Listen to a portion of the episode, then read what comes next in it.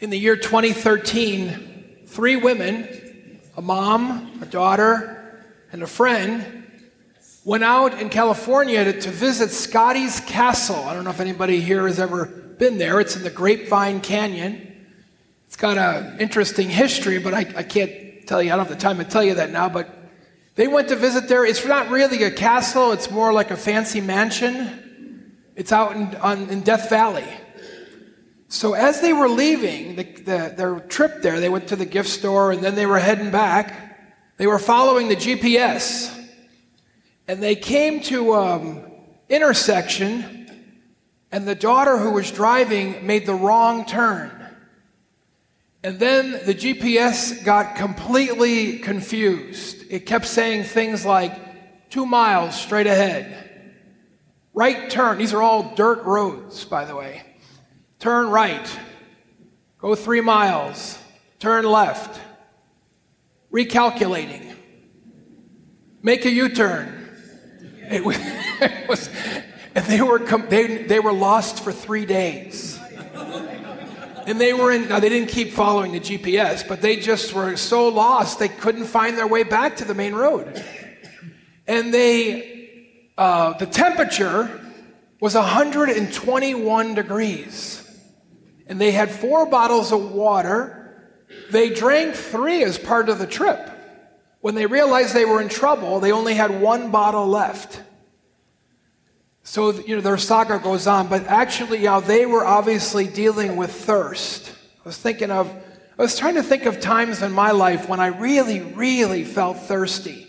You know, when your mouth gets really dry. I've read these survival stories about how people get lost at sea. They can't drink the seawater because it'll make you very sick and they had to ration out like a spoonful of water a day as these people were tr- survived. They did survive the trip, but it was like 29 days.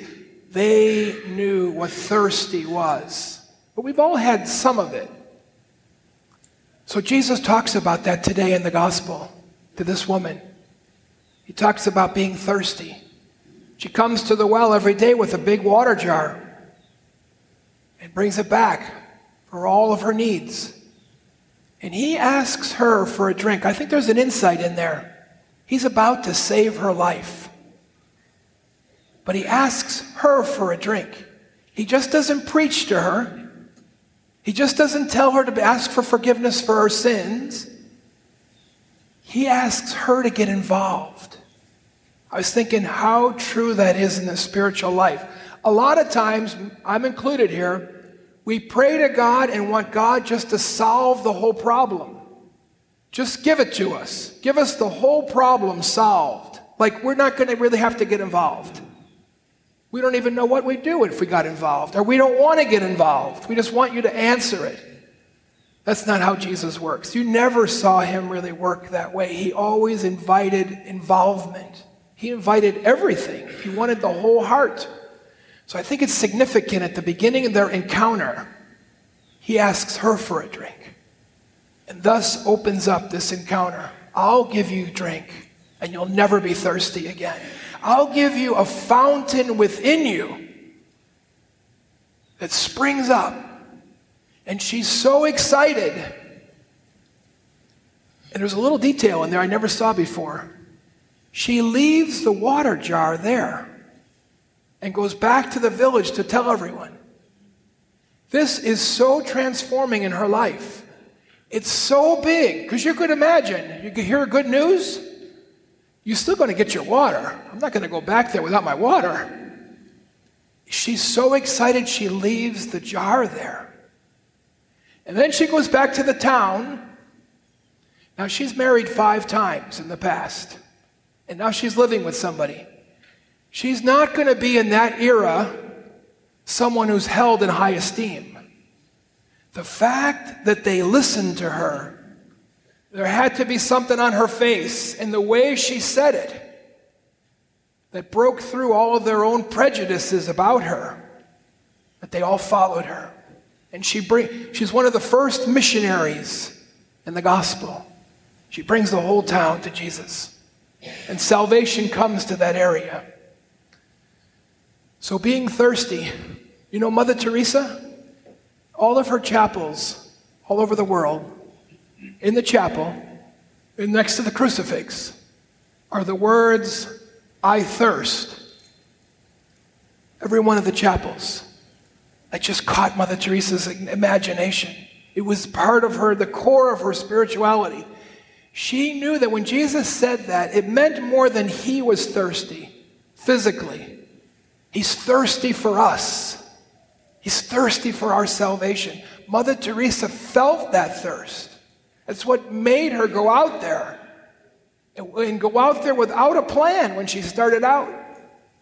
Just knowing that she felt Jesus' thirst for souls and she wanted to help quench it.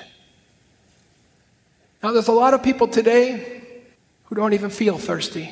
Most of us don't feel thirsty the most of the time. We turn the water on. We're so privileged. There's so many parts of the world that do not have good water or do not at times have any water. We take it for granted. Anytime we want to drink, you just get one.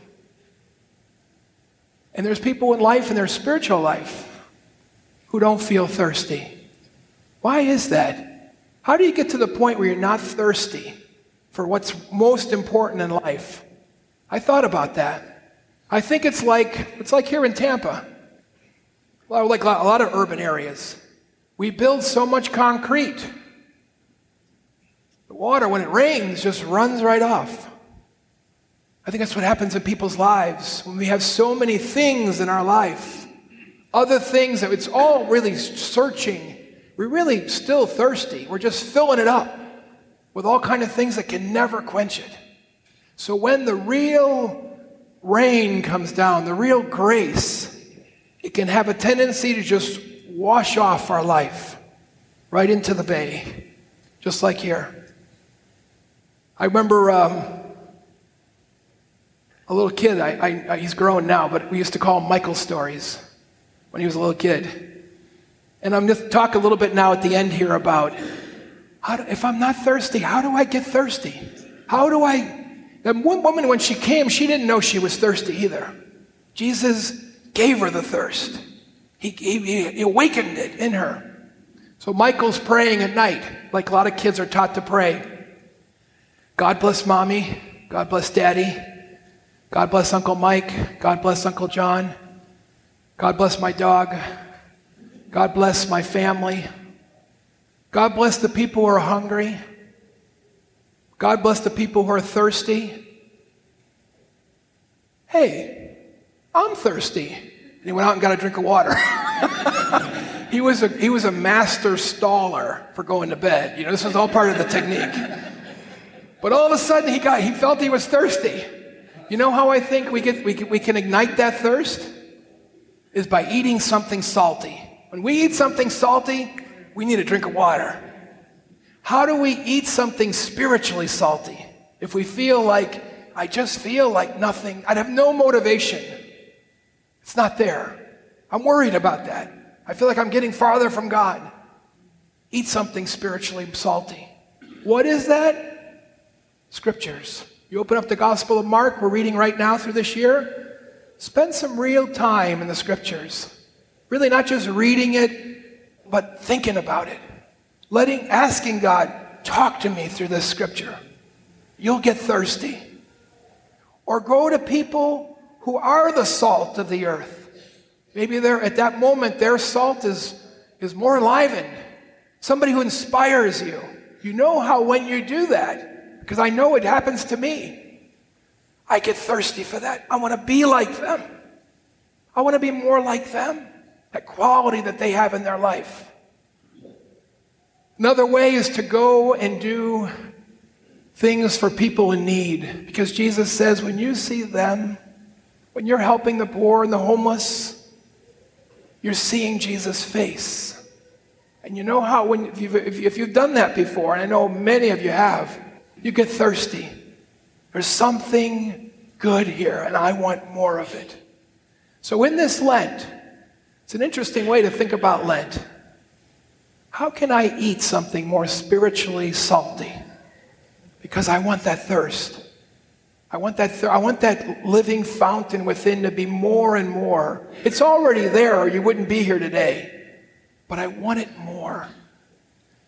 These folks here, I think about you guys a lot. As adults, they felt that thirst. And they've come and they've been studying all year long, walking with the Lord, walking with sponsors. And they're coming now to the day when they will be baptized. I think about that as an adult, making that decision, coming to that realization yes, I'm going to follow Jesus. We pray for them now. It's called the first scrutiny all over the world now in Catholic churches. At the, one of these masses on this day, those who are about to be baptized, called the elect, the chosen, we prayed for them in the first prayer, will come forward and we're all going to pray for them as they're about to make this step and join our community, community of Christ.